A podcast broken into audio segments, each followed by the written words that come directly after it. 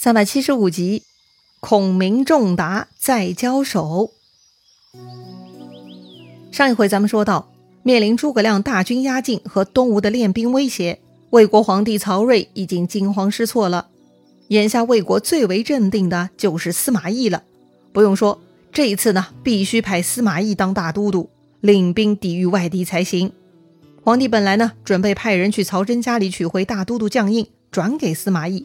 但司马懿却说要自己去曹真那儿拿大印，哎，这种要求很奇特哈。到底司马懿想干嘛呢？话说呀，司马懿来到曹真府上，司马懿呢先是问候曹真的病情。自从上次从岐山退回来，曹真就忧郁成疾，状态很差。司马懿先是一番问候，然后嘛就提到国家大事了。司马懿问曹真：如今东吴西蜀会合，新兵来犯，诸葛亮又出岐山下寨。明公，你知道吗？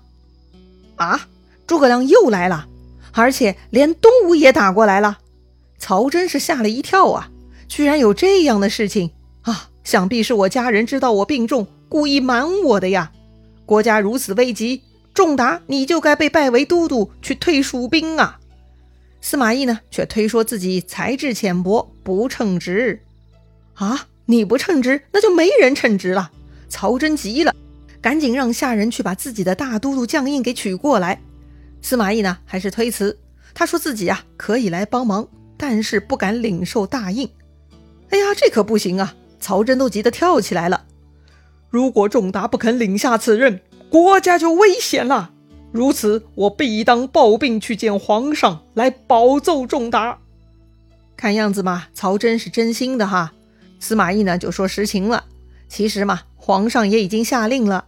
只是我不敢接受。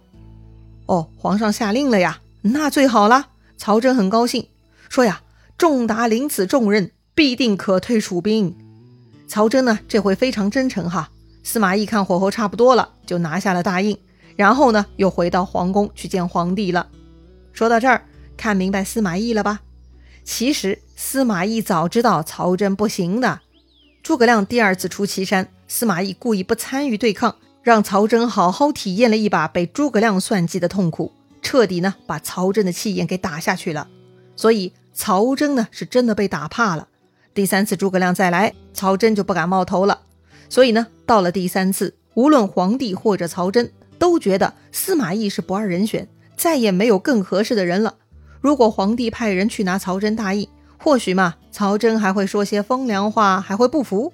但是司马懿亲自上门，一番谦让推辞，彻底呢让曹真举手投降，诚心诚意让位了。司马懿果然高明啊！话说司马懿拿到大印，起兵来到长安，派遣张合为先锋，戴陵为副将，带兵十万去岐山，在渭水之南下寨。接着呢，梅城雍城的郭淮、孙礼就过来见司马懿了。司马懿问他们，跟蜀军对战过了没有？两人都说没有对战过。没有对战，不对呀！这蜀军千里而来，必求速战。如今他们来此不战，必有奸计呀！司马懿呢，立刻嗅出了不祥的味道了。司马懿问郭淮他们，是否有陇西其他各路的消息？郭淮说呀，咱们在各路都有细作，工作十分用心，是日夜提防，但是啊，都没有什么特别之事。只有武都、阴平二郡，到现在还未曾得到报告。不好！此二郡必然有事。司马懿呢，立刻让郭淮、孙离从小路去救武都、阴平。司马懿说了哈，他会派人正面与蜀军对抗，到时候郭淮、孙离就从后方掩杀，两相呼应，蜀军必然大乱。果然是个好主意哈。于是郭淮他们立马带上五千人就上路了。路上呢，郭淮跟孙礼聊天，他问孙礼呀：“你觉得仲达跟孔明谁更有智谋啊？”孙礼嘛，上次吃过诸葛亮的大亏，所以呢，他说孔明比仲达厉害多了。郭淮却说，虽然孔明聪明，不过这回仲达的计策也很厉害，足以显示他有过人的智慧啊。如果蜀军确实在进攻两郡，咱们从后包抄，他们能不被打趴下吗？哈哈哈，仲达真是厉害呀！他俩正聊着呢，忽然哨马来报，说是阴平已经被王平攻破。武都也已经落入姜维之手了，前头就是蜀军了。啊，来晚了！既然蜀军已经攻破城池，为什么还在城外列兵？显然有诈呀！咱不如速速退去啊！孙礼呢，立刻向郭淮提议。郭淮觉得有道理哈，也同意了。正当他们准备退兵呢，突然一声炮响，山背后闪出一支军马，军旗上写着几个大字：“汉丞相诸葛亮。”哈！诸葛亮亲自埋伏于此，太不可思议了。但是人家这回是真的。只见军中推出来一辆四轮车，诸葛亮端坐其上，左有关兴，右有张苞。哎呀，简直天降神兵，把孙礼和郭淮都给吓死了。诸葛亮坐在车上大笑：“郭淮、孙礼，休走！司马懿之计怎能瞒得过我？他每日令人在前交战，却叫你等来袭击我后方。罢了。”武都阴平已被我拿下了，你二人为何不早来投降？还想跟我决战吗？果然呐，孙礼说的对呀，还是诸葛亮更胜一筹啊！这该咋办呢？决战还是投降啊？投降嘛，这俩人是不肯的；决战嘛，也太难了。因为啊，此刻王平、姜维也带兵杀过来了，蜀军是越聚越多，区区郭淮他们五千人。根本就不是蜀军对手啊！于是呢，郭淮、孙礼居然趁乱下马，偷摸爬山，钻入小路逃跑了。哎呀，这也算是他们的本事了哈。不过呀，张苞看到了不肯放过，就骑马去追。结果呢，一不小心，居然张苞连人带马跌入了山涧，把头都给跌破了，受了重伤。哎呦，这可不好！诸葛亮立刻派人把张苞送回成都养病。再说逃跑的郭淮、孙礼这两个人呢，确实有点头脑哈，跑得很快，逃得也很妙。他们倒是顺利逃回去见到司马懿了。司马懿呢，并没有怪罪他们的失败，说呀，这都是诸葛亮用计在前，所以司马懿让他们再度回去防守雍城、梅城。不过司马懿叮嘱他们哈，要记住这回呢，必须坚守不出。司马懿说自己呢，已有破敌之策了。太好了哈，不怪罪就好。郭淮他们呢，赶紧奔赴雍城、梅城了。接着呢，司马懿又叫来张合带领。司马懿分析啊，这诸葛亮刚刚拿下武都、阴平，必然要去城中安抚百姓，不会留在营中。所以呢，此刻蜀营必然空虚。因此，司马懿决定跟张合他们前呼后应，共同围剿蜀军军营，夺下蜀营嘛，也算是大功一件了。好，张合带领领命。立刻各自带上一万精兵，就从左右两边的小路连夜出发了。到了夜半三更时分，他们两路又在大路相遇汇合，于是啊，就一起前进。大概走了不到三十里，突然前军走不动了，似乎啊被什么路障给堵住了。这又是怎么了？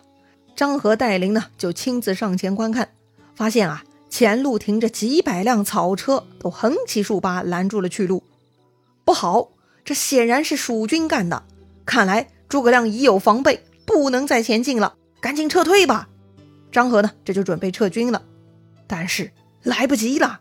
就在这个时候，只见满山火光齐鸣，鼓角大震，突然间冒出无数伏兵，就把张合带领给围住了。诸葛亮在岐山高处大喊：“带领张合听着，司马懿自作聪明。”以为我会去武都阴平，不在营中，所以让你二人来劫我寨，又中我计了。你二人乃无名下将，我不杀你们，赶紧下马投降吧。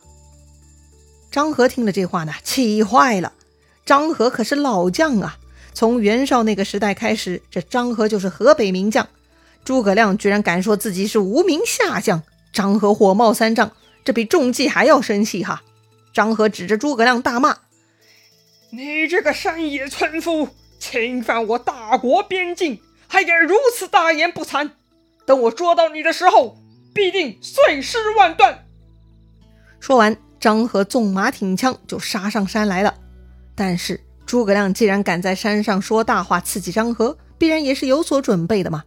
张合上山，蜀军呢就丢下大量石头，射出无数流箭。张合。根本上不了山，既然上不去，张合呢就拍马舞枪冲出重围。这张合呀，不愧为名将，他武艺高强，实在勇猛。一般蜀军小兵呢，完全就被他的气势给震慑住了，几乎是无人敢阻挡啊！这就让张合给杀出去了。张合是厉害哈，但戴琳呢还被围困着呢。张合自然不会见死不救，他呢又一次杀入重围，救出了戴琳，然后俩人就一块逃走了。哎呦，这个张合在万军之中往来冲突，十分英勇，简直就像当年的赵子龙啊！诸葛亮在山上看得真切，他对左右说呀：“听说当年张翼德大战张合，人人惊惧，如今一见才知道他的勇猛啊！若留下此人，必为蜀中之害，一定要想办法除了他呀！”诸葛亮啊，这就在岐山上做下决定了。虽然张合带领逃跑了。但这一次呢，他们带出来的魏军人马可不那么走运，又一次被砍瓜切菜。魏军呢，再度损兵折将。话说此时司马懿已经带兵出来布成阵势，等着张合他们骚扰了蜀军，就可以两下夹攻了。没想到张合带领他们是狼狈不堪的逃回来了。他们告诉司马懿，这诸葛亮早有提防了。啊！司马懿大惊失色，诸葛亮不是人类呀，如此料事如神。得了，不如先退兵吧。于是呢，司马懿这就传令大军回寨，就此坚守不出了。再说诸葛亮，这回大获全胜，缴获了无数武器马匹。但之后呢，这种好处就捞不着了。虽然诸葛亮每天都让魏延去挑战魏军，但司马懿呢，就是缩头乌龟坐到底，他就是不出来。一连僵持了半个月，哈，两军呢，居然都没能交手。哎呀，这倒是个难题了。正如司马懿分析的。蜀军远道而来，求的是速战，所以司马懿呢打不过就拖死诸葛亮。诸葛亮啊也确实拖不起哈，他很想对战，但司马懿啊就是纹丝不动了。聪明的诸葛亮这回会有什么计策呢？要说呀，驱动龟缩的敌人，诸葛亮还是有方法的。但是司马懿毕竟很精明啊，诸葛亮能否搞定司马懿呢？精彩故事啊，下一回咱们接着聊。